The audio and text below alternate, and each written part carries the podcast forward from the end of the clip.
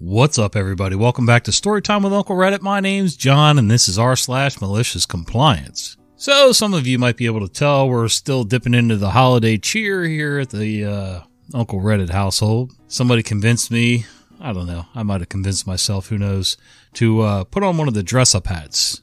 Some of you may or may not know. Oh, look, cat hair. Shocker.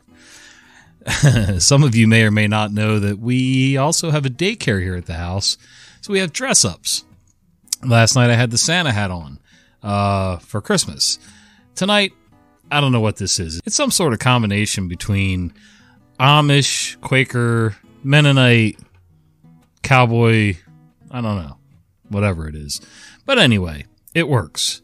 I also don't have a set of headphones on because if I make one more wrong turn in this chair, I'm probably going to end up stringing myself up. So, anyway, hope you guys are having a great holiday season. Haven't touched this channel or the other channel in about a month, except last night I did uh, Tales from Tech Support for Christmas. So, uh, you guys, sorry to say, get leftovers. You're the day after Christmas. But Merry Christmas to you anyway. Happy Kwanzaa, Hanukkah, whatever you celebrate. Celebrate it with family. Stay safe. Enjoy. All right, let's read some stories. And dumbass me didn't set up the slideshow. So let's fix that. We'll come back. All right. Okay. Now we got that working. You shouldn't take that much sugar. This is actually my father's malicious compliance. I was telling the story today and thought it'd be a fun short one for this sub. My grandmother used to be a bit of a nitpicker. My father has a sweet tooth and a genetic disposition for rebellion. My parents would visit my grandparents often. Now, my father drinks his coffee with quite a bit of sugar, and that annoyed my grandmother, aka his mother in law. And just because it did annoy her, I'm sure he took more sugar than usual when he was visiting. The coffee was always served with a cup of sugar and a teaspoon in it. One day, my grandmother had apparently had enough of his overusage of sugar, so she told him in no uncertain terms that he was to have one spoon of sugar in his coffee and not more. My father decided it was time for some old fashioned malicious compliance. So he got up, walked to the kitchen, got himself a tablespoon.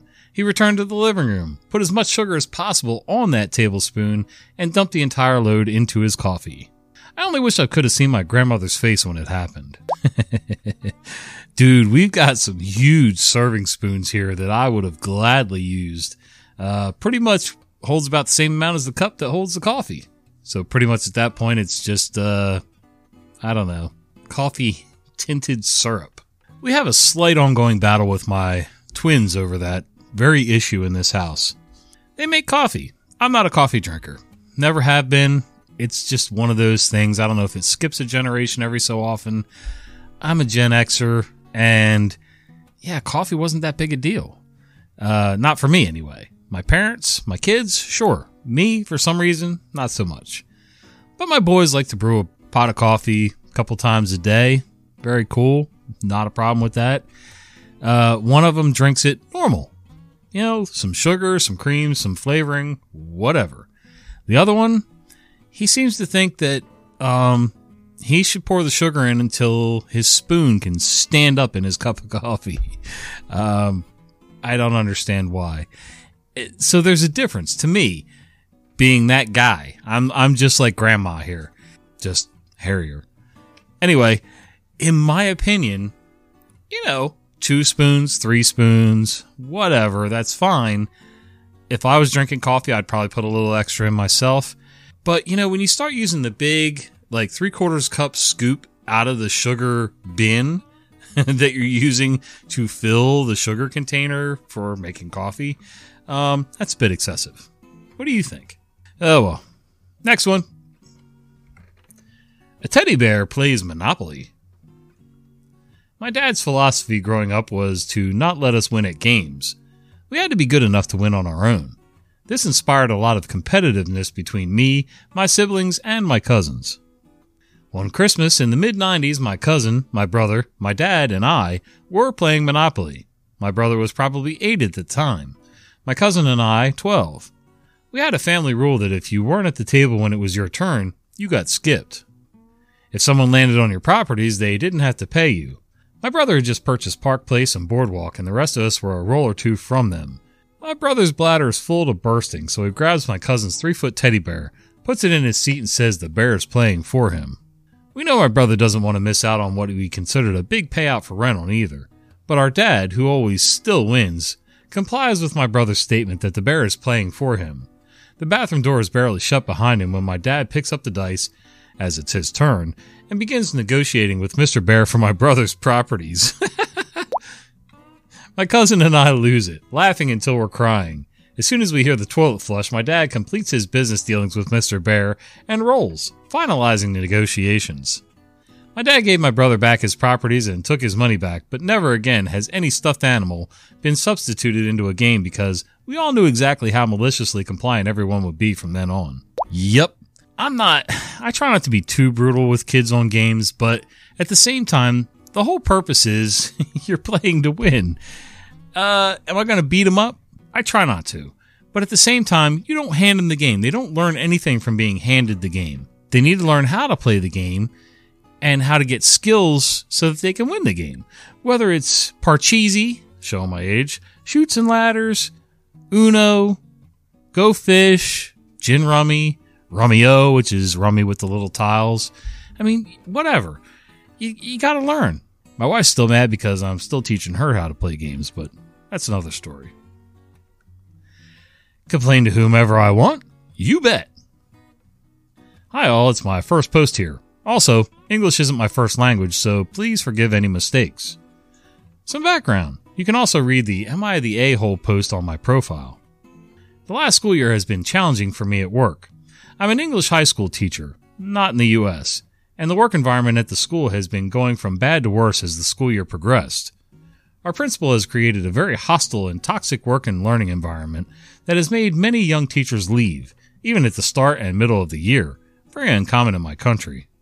I, 32 male, and many of the other teachers have felt bullied and oppressed. Our complaints went unheard and ridiculed, with the principal targeting many of us, young and experienced teachers alike, for public shaming sessions, and my turn came last week. I asked for a meeting with her to discuss my desire to go back to university next year to complete my thesis, which would have resulted in me taking Tuesdays off. All teachers in my country get a day off, which is usually for us to choose. As soon as I walked in, she called the pedagogical administrator. What the hell is that? And they both started a 30 minute shaming session. I was told that I'm a lousy teacher, my classes are boring, they never attended any of my classes, that I have conspired to ruin English teaching at our school, and that students, parents, and other teachers and administrators have been complaining about me. She wants teachers to work full time, which she knows I plan on doing anyway, and have been asking for it for two years and advised me to take a break from teaching, unpaid leave. I was shocked and speechless. In my three years at that school, I received only praise from everyone I worked with. My students, their parents, and colleagues loved me, to which I have written proof. The following day, I went ahead and turned in my notice. She called me a liar. I told other teachers what happened as they saw me coming out pale and on the verge of tears out of their office, and said that I couldn't take criticism, she has also started lying about me to colleagues and other school principals. They all know me and told me. She also told me to complain to whomever I want. Cue malicious compliance. Following excellent advice I got on Am I the A hole, I waited to file the complaint until I secured a new position. However, I decided to follow that last bit of advice from her. I sent it to whomever I thought might be interested the Regional English Teaching Inspectorate, the Regional General Inspectorate, the teachers union, and any other official inspector I knew in my country's Ministry of Education. And the best part? Every teaching colleague and program in a 200 kilometer radius, which included the most prominent and largest education programs in my country and area. Fallout. The principal had to beg the ministry to send them new teachers, as quite a few of us left at the end of last year. Most of the poor English teachers she did get contacted me via mutual friends and colleagues, asking me for help getting new positions as the work environment has only gotten worse, a request to which I gladly obliged. The complaint itself didn't impact the principal professionally, but she'll have a pretty difficult time filling positions for the next few years. A few colleagues from that school will join me next year as they kept calling me to vent about the worsening conditions there, so I just told them to send me their CVs, which my coordinator was more than happy to receive. As for me, I found a wonderful school outside of my city where I could rediscover my love of teaching. Not only have I found a place where I feel good, but I have also found a second job. I now teach at my local college, where the hourly rate is five times my school salary. I've also found the courage to start something I always wanted to do move to another country, which I'm on track to do in 2024. Yeah, I don't know how much of this is OP tooting their own horn. I mean, you know, we're never as good as we think we are, but at the same time, we're never as bad as administration makes us out to be. When people make a hostile work environment because they're trying to make their numbers look good for, here in the US, it would be the local board of education, uh, higher ups, whoever your supervisors are, um, so that you can move up in position to administration or a position on the board. So good for you for standing your ground and doing what you got to do. Uh, never let anybody bully you into doing what they want to do, even despite all the things that you're allowed to do in your position that's in your contract or whatever you signed. So, yep. If you want to tell me that I do nothing, I won't do anything except for what I'm paid to do. I've been at my job for three years. There has been changes in management. With that, there have been some things that my current manager has been told about me. They were lies. She's been grading on me and my mental health. I actually left because of her for a few months. I did end up coming back due to some unforeseen circumstances. Everything was fine until recently. Her boss, which is her best friend, has treated me poorly because I was, in her eyes, slacking and screwing around. To be honest, I'm not the quickest person. All that's due to my visual impairments that I have. Now backtrack a few weeks. Her boss kept giving us lists to complete for cleaning because our third party inspector was coming in. The crew I was working with and myself finished. Then she bolts in the store screaming that I wasn't doing anything besides sitting, and she watched me on camera not doing my job as an employee and just cleaned. Cue malicious compliance. I've only been doing my job as an employee for the store, and a couple days ago the inspector came in on my day off and we didn't do very well. The day after I was yelled at for not cleaning. Then I apologized and said, Oh, sorry, I was just doing my job that I was told to do. Let's just say that neither my manager nor her boss was happy about my actions. I think every job has a certain amount of going above and beyond what your actual contracted job duties are. There's always some things that come up that you need to deal with. I understand some bosses can be a pain in the ass and, you know, act like you're doing nothing right and all that stuff. Uh, at the same time, if you do only what you're contracted for, I don't know. Maybe it was the fault of the person that like wrote the contracts and had you sign them. There's always that, but at the same time, I feel like there needs to be certain things that, you know, not every little thing can be written down. It, it it's just not the way life works. Um, but you know, if they're going to complain loud enough, then screw it. Yeah, give them whatever the contract says and nothing more. I get it, and I really hate when bosses are best friends with other bosses and so on and so on and so on. And Then you get the ass kissers who, uh, yeah, just like to make trouble because they don't even need the job half the time. They're just they're just like the drama. So, eh, f those people. Started doing less work because my foreman made it clear he wanted quality over quantity. I was working in a metal fabrication shop and we were repairing a bunch of parts that came off the robot. Basically, there was quite a bit of work that went into each part, but there was about 12 inches of weld that the robot couldn't do that we had to do by hand, and they had to pass ultrasonic testing. So I was getting 10 parts done in this shift as well as 120 inches of weld, while the guy I was working with would get 2 parts done and 24 inches of weld. One Friday, the foreman comes over and asks the other guy if he wanted to work Saturday, but not me. I asked if he could use my help too, and he said, no, I'd rather have guys working Saturday that can pass their UTs 100%. I pointed out that not only did I do five times the work, but I passed about 99% of the time. I would fail about one inch of weld per 120 inches, and I'd have it repaired and passed before the end of the shift. This still wasn't good enough and basically told me it doesn't matter since I'm still failing. So come Monday, I only started completely finishing two parts a day and got my passing rate up to 100%. Foreman comes over frantically in the middle of the week trying to find out why my productivity has decreased so dramatically. And I said, Sorry, boss, I was trying to work on my pass rate. His face got so effing red it was hard to keep his straight face, but I started getting Saturday work after that. Yeah, that never made any sense to me. I've worked at places like this where, you know, it's a production based environment. I get it. But at the same time, if you look at the numbers now, supposedly they're only following numbers, and that what that's what tells them, oh my God, they're failing one percent. Well, okay, but they're not looking at the other numbers, which show that you're getting like ten times, five to ten times the work done. Uh, just it makes no sense, man. Nobody ever looks practically at the numbers or what's going on in reality out on the floor, and uh, that's where you end up getting screwed. So, you know, the guy was really doing quality work and quantity work. So now you get one, not both. Congratulations. You're going to berate me and tell me to get a new job? Fine, I quit. Since my last story garnered some attention, I thought I'd post this one as well. Back when I used to work at McDonald's, they would treat me so terribly. I would work extremely hard with very little gratitude. I was only on 13 Australian dollars an hour at 15 to 16 years old, but even so, I'd put my absolute all into what I did. I'd run stock, take orders over the headset while packing orders done the front, down the front? I don't know. Rush back up to the booth, cash the orders, etc. We were timed, and many times I would always be under the maximum limit, unless we were in a rush.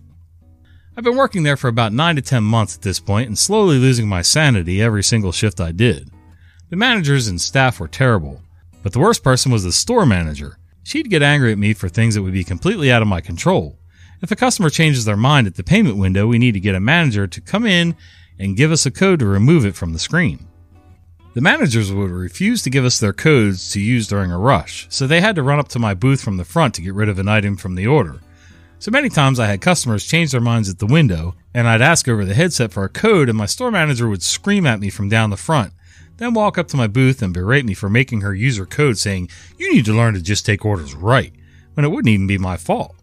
She'd also scream at me if I accidentally brought down the wrong stock, or if I was too slow in getting stock. Usually I'd be busy cashing cars and taking orders during the busy rushes.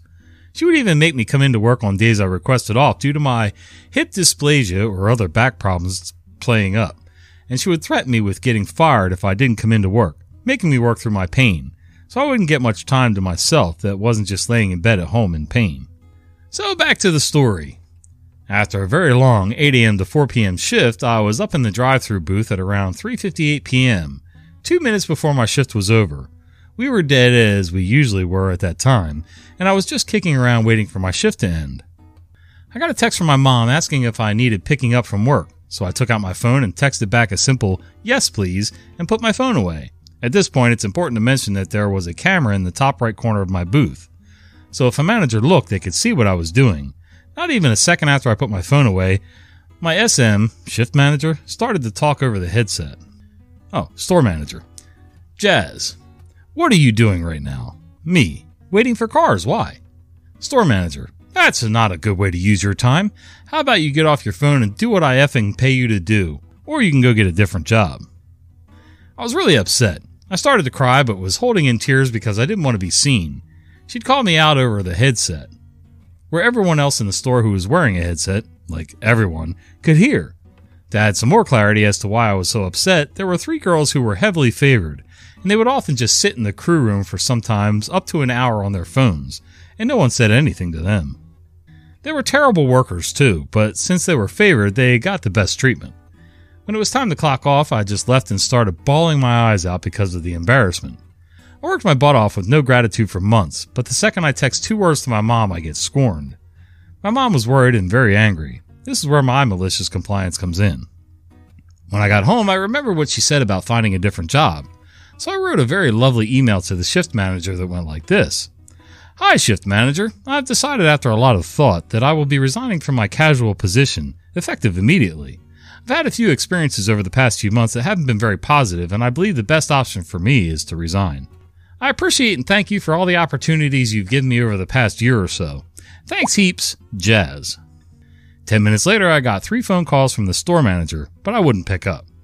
Then the shift manager, and I also didn't pick up. I was absolutely fuming, so I did what she asked me to do. I found a new job. I was told by my best friend who was working at the same store that the store manager had been going around saying I called her terrible things and that I was a horrible little brat who wouldn't listen to her rules. I laughed and said, Well, it's a good thing I'm not working there anymore then.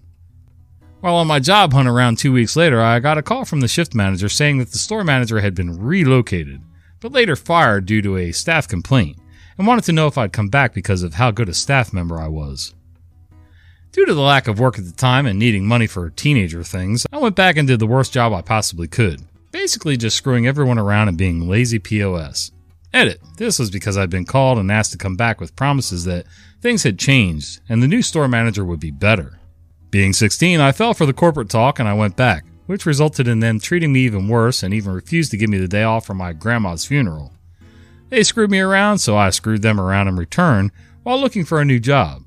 Then I quit again two months later for my current job at a Mexican place. The best part was that I put the store manager down as a reference, and when my employer contacted her about me, she hung up the phone on them. So I explained what happened and we all laughed and I got the job. F McDonald's. I know in most places here in the US, if you put somebody down as a reference and they get a phone call asking about you as an former employee or whatever, they really can't say too much. They can say that you worked for them, and they might even be able to say how long you worked for them, but they really can't say anything positive or negative about you uh, without fear of a lawsuit. So, yeah. I find that a lot of management in fast food places like McDonald's, Burger King, Pizza Hut, whatever, tend to be people who have um, they're on a power trip. They they can't find any other place to have power in their life. So when they're at work, they like to be the boss and you know hammer down and just you know kick the snot out of everybody and make them feel like crap. Um, you know these people are only getting paid a certain amount. Some of them are getting overpaid. Let's be honest, but some of them are definitely underpaid for the effort that they put in and the caring of the job and their loyalty to the store. And you know, if a manager can't see the difference and understand the difference between the two types of employees, then uh, yeah, it's just a bad system all the way around. All right, guys. Hope you had a great Christmas. Got to spend some time with family, maybe. Um, and hopefully, we're back on track now. I've gotten one video done for the tech support channel, one video done for this channel. So we're off to a good start. And uh, let's see how things go.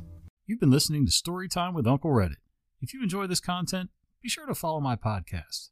I upload new episodes at least three times a week.